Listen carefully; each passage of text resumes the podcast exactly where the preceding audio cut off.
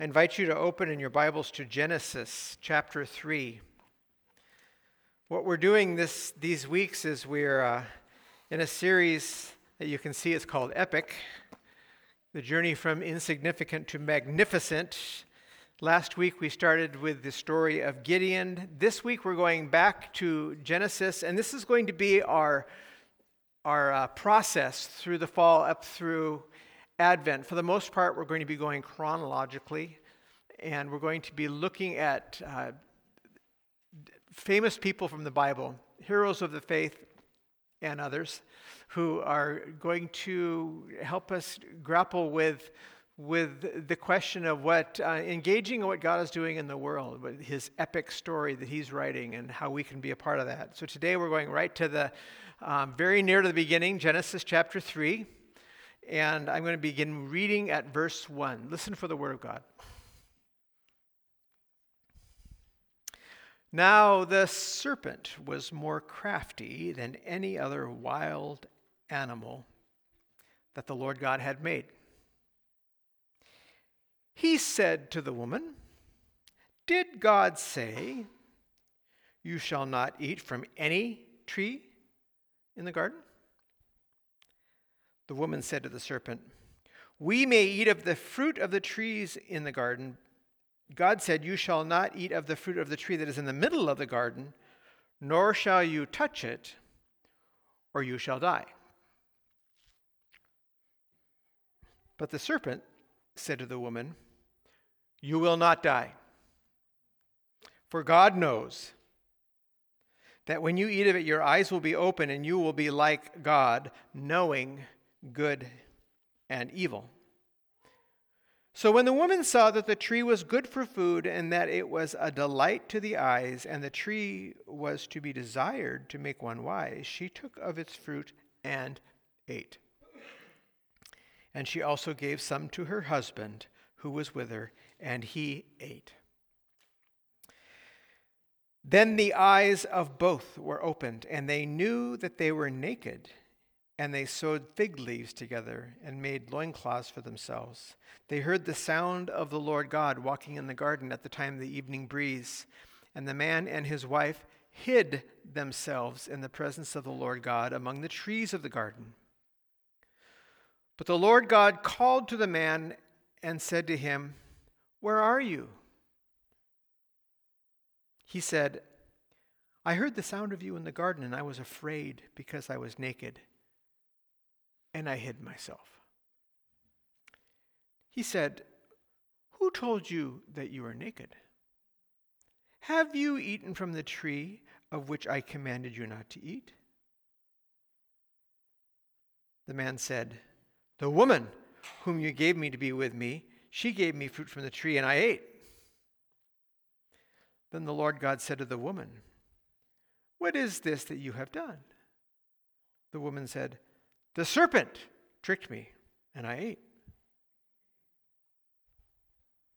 This is the word of the Lord. Thanks be to God. Father, in some ways we love this story and we don't.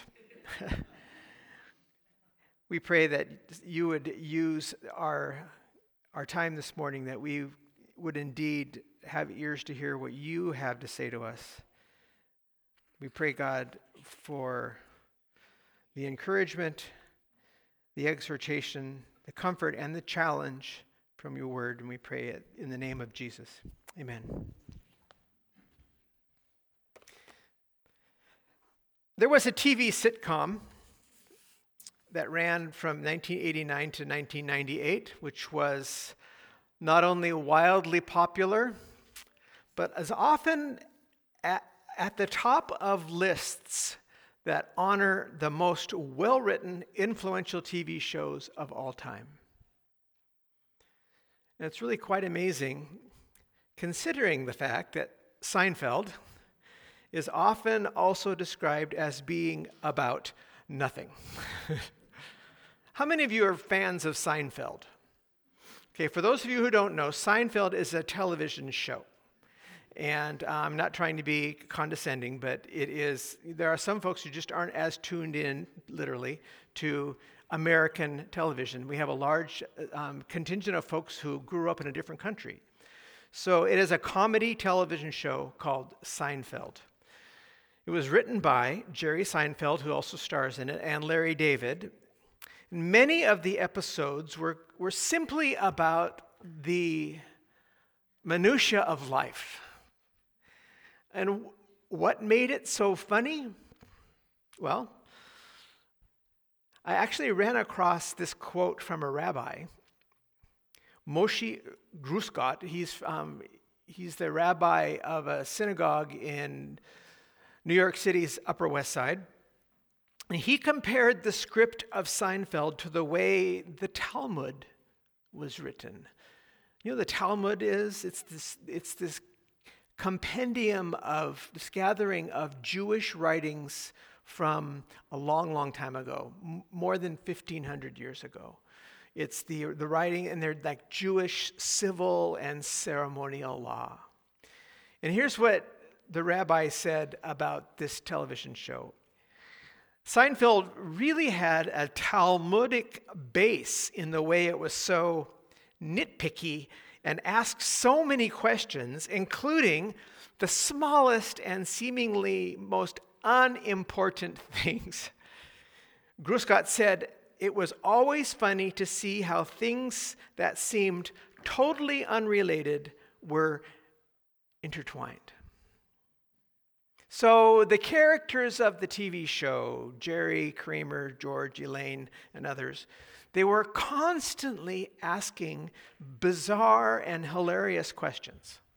Questions like, What do you do if a couple invites you over to see their baby and the baby is really ugly? what if you drop a junior mint into the body of a man during surgery? Would your luck change if, for every decision you had to make, you chose the opposite of what your instincts told you? so, in addition to crazy questions, there was also catchphrases that came from Seinfeld. Some of which you might re- recognize, some of which you probably won't unless you watch the show. One of them was, uh, No soup for you. Um, referring to this character who was the soup Nazi. Yeah, you know, okay. These pretzels are making me thirsty. um, this is when you might realize. Have you heard somebody ever say, not, not that there's something, not that there's anything wrong with that? That's from Seinfeld. And of course, the most notable that I have taken from my title this morning yada, yada, yada. Yada, yada, yada. It's a saying that has been popularized. Actually, it was around before Seinfeld, but it has popular, been popularized to mean uh, so on and so forth, or blah, blah, blah. So, in Seinfeld's cynical world, the point was uh, that there was no point. And the yada, yada, yada was the response to that. In the words of Steven Garber, the, the author of a book called Visions of Vocation, as silly as Seinfeld meant it to be, for those who had ears to hear, it did have meaning. Officially, the expression, um, we don't really know where yada, yada, yada came from officially. I mean, it's uh, in terms of its origin or its, its etymology. Uh, but I think it's no coincidence that the word yada is a Hebrew word, and it means in the Hebrew language to know. Now, I know some of you are thinking, uh, immediately thinking this, so we'll just call it for what it is. Yes, it also means to know in the biblical sense, if you know what I mean. It also, it also, it also, I'll make it clear in a moment, just hold on. It also be, means to be uh, aware of information. The word know. Uh, to know the truth about something or someone. It's a word with a, uh, actually a very wide range of meaning includes to know, to acknowledge, to understand, to teach, to realize, to show, to experience care for or concern, to learn, and yes, also to have intimate relations, to know. So in the old translations of the Bible, where it says, Adam knew his wife Eve, which meant they were going to have a baby. The word yada is used for that as well. Yada. And there were actually more than a few times in Seinfeld that yada, yada, yada was a euphemism for that last one. so here's the deal for today, though. The word is super important in this story in Genesis chapter 3 because it's about what happens with Adam and Eve and a certain tree, a tree that if they eat from it, they will have knowledge, yada, of good and evil. It's a remarkable story, really. And, and here is the man and the woman in the Garden of Eden.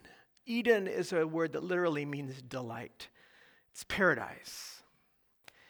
And into this paradise comes the tempter in the form of a serpent.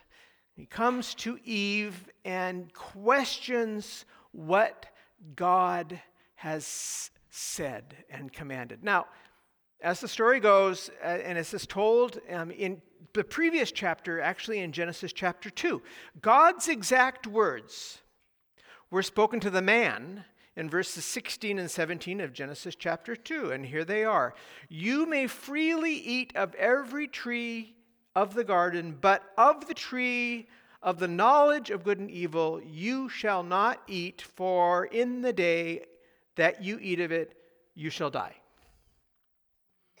That's the quote from Genesis chapter 2. Now, what happens after this? Right after this, something happens in that story, and it's a major event in the creation. This is the second creation story. There's two creation stories in, in Genesis. Is the second one.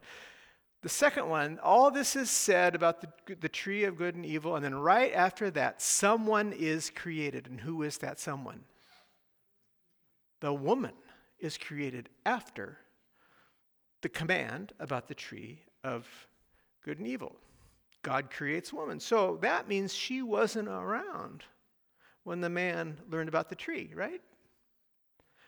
So when the tempter comes to the woman, he's asking her what she learned from whom? The man, right. He's challenging what she knows.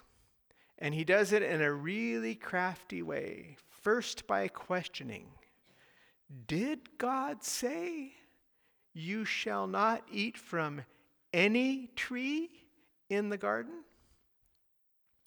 Which is, I don't know, mildly inaccurate, but it's inaccurate. Because is that what God said? No. That you can eat from you can't eat from any tree in the garden? So she confidently answers, We may eat of the fruit of the trees in the garden. But God said, You shall not eat of the tree that is in the middle of the garden. So far, so good. Nor shall you touch it. Where did that come from?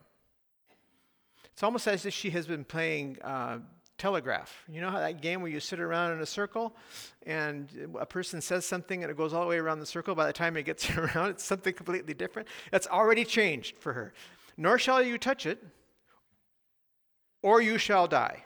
It's mostly correct, it's a little inaccurate. Well, the serpent strikes at her inaccuracy and directly contradicts what God has said and says, You will not die. For God knows, yada, that when you eat of it, your eyes will be opened and you will be like God, knowing good and evil. Well, the story goes on. And the man and the woman suddenly realized that they were naked. It's a kind of knowledge that brought shame into the equation.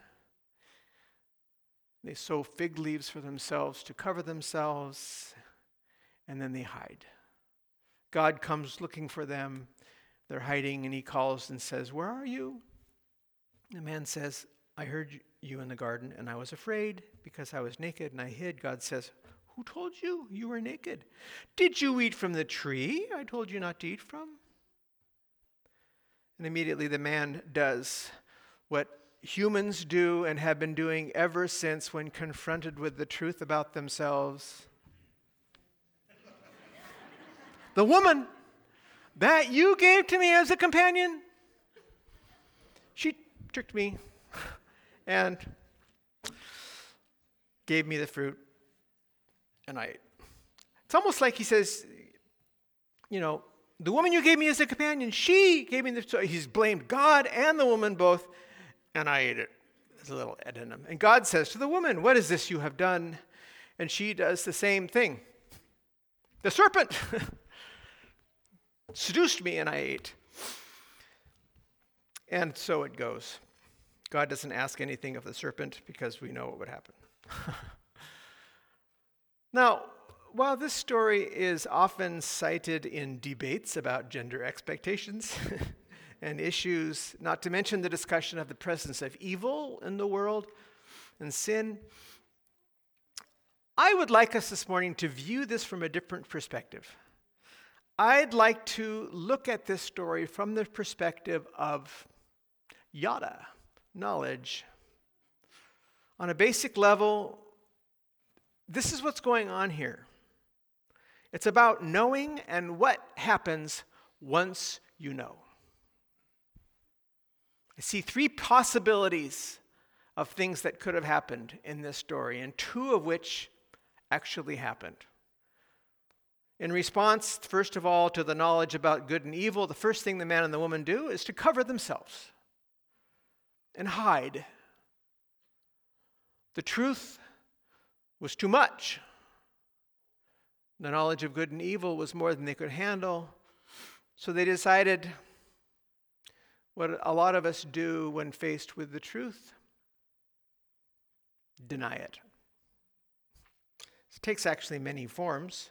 When you find out about the truth about someone, the uh, one option is to just hide or, or to deny the reality of it. To simply just to say you don't care or be apathetic. We have a very telling expression for that. Whatever. How many times have you found yourself saying that or have you you've heard it? Whatever. Sometimes the truth seems like too much or there's too much information. And the response one hears is whatever apathy. I, I believe actually we live in a very apathetic age. It's easy to just change the channel. If you're hearing something you don't want to hear, just ignore reality.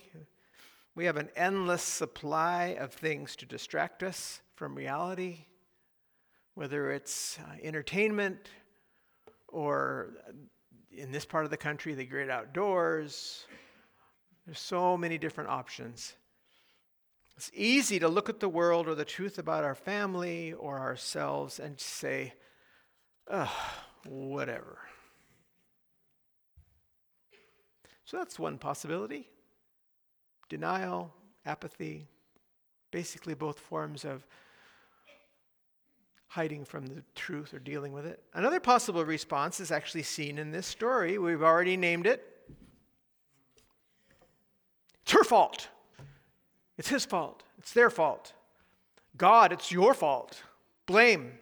When you find out something about the world, or about your friend, or about yourself, you can find, if you can find someone else to take responsibility or blame, that actually may excuse you, make you feel a little better for a time. Is this not what we see in much of the news coverage these days? Blame? And how helpful is it really? So there is a third option. And let's just point out that to a person, those who have journeyed from insignificance to magnificence in Scripture at some point have chosen this option. It is simply to take responsibility. As we go through each of these Sundays from now until the Advent season, there will be a point in each one of these heroes of faith where they will respond and say, basically, based on what I know, I must do this.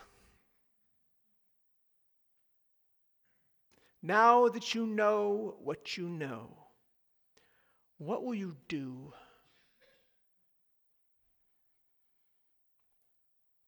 So, how about you? You will hear the truth. We all do at some point. The truth may make you feel uncomfortable, it may stir up feelings of anger or shame. The truth is not always comfortable. Truth. There are kids at our school across the street, Cascade Elementary, right here, which serves our neighborhood right here. There's kids across the street who need help learning to read because, well, mom and dad can't help them. There's nobody in their life who can help them learn to read. It takes more than just what you get in the classroom. And why isn't there anybody in their life who can teach them how to read? Well, because nobody at home knows English yet. It's a problem. It's a huge help when somebody shows up once a week and simply listens to them read and helps them to get it right, the way that Ruby does. I see Ruby over there every time I go over. She's listening to a child read. It's not overburdening. You just listen, and when they don't get it right, you say, Up, oh, it's this. You help them learn. It's not hard. Now that you know, what will you do? Marysville Community Lunch is an amazing ministry here in Marysville. But it really needs folks to come on Monday, Wednesday, and Friday and help to serve lunch. Is this true, Terry? We need people. It's not hard, but it's so important. We have people who live on the streets here in Marysville, who live camped out in the woods or under overpasses. They're here. You see them once in a while. But they know that three times a week there's a warm, hot lunch available, and we struggle to keep it staffed. Now that you know, what will you do? I mentioned this morning there's some of our seniors here who need rides to and from worship on Sunday mornings. There are a few people who are helping with this, but the deacons need more people to help with rides on Sunday morning. Now that you know, what will you do? The Marysville Cold Weather Shelter will be opening soon on the evenings when the temp- temperature drops below 32 degrees. Last year, there were nights when the shelter was trying to open, but it was kind of dicey because it was tough to find volunteers. And this is not dangerous work. It's not, it's not, there's really great procedures and guidelines. And basically, it does not require a whole lot of training or anything like that. You just basically need to be willing to serve. The cold weather shelter, when it gets cold, so that people don't die camping out at night. And we've had some of that here in Marysville, and we don't want to have it happen anymore. We need volunteers. Now that you know, what will you do?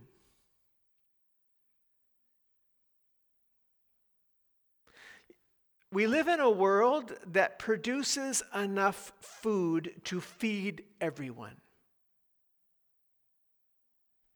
We do. There's 8 billion people in the world, give or take a few. And yet, and yet, around 800 million people are undernourished in our world.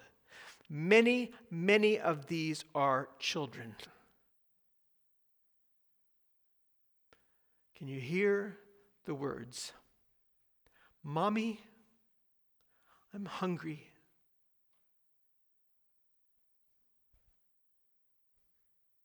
Over 3 million kids die every year from hunger related issues. That's about 8,500 every day, or about 175 since we began worship this morning.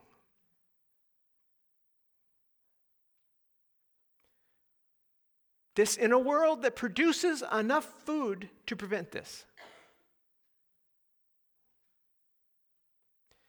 When you know something like this, what will you do?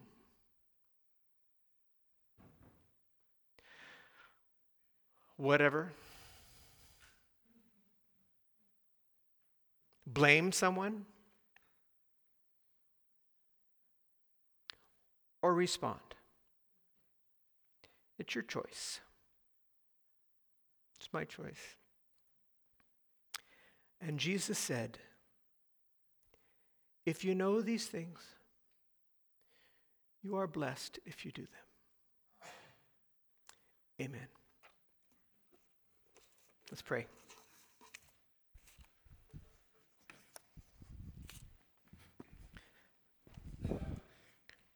Oh God, I pray that you would help us to be a church that responds, to be people together, but Lord, also individually, who are known as those who step up.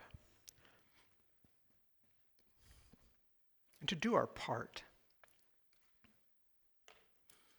None of us, God, has the ability to solve all the world's problems to conquer world hunger by ourselves, but Lord, together we can do something. Thank you, God, for the gift that you gave us in the form of a little village in Africa where kids face hunger on a daily basis, Lord, where they have diseases that, that could end their lives if there's not help. Help us, God, to get our eyes off ourselves long enough to let you break our hearts with what breaks your heart. As we bring our offering to you, Lord, I pray that you would help us to see this and every other offering that we give you as a way of responding. We pray in the name of Jesus. Amen.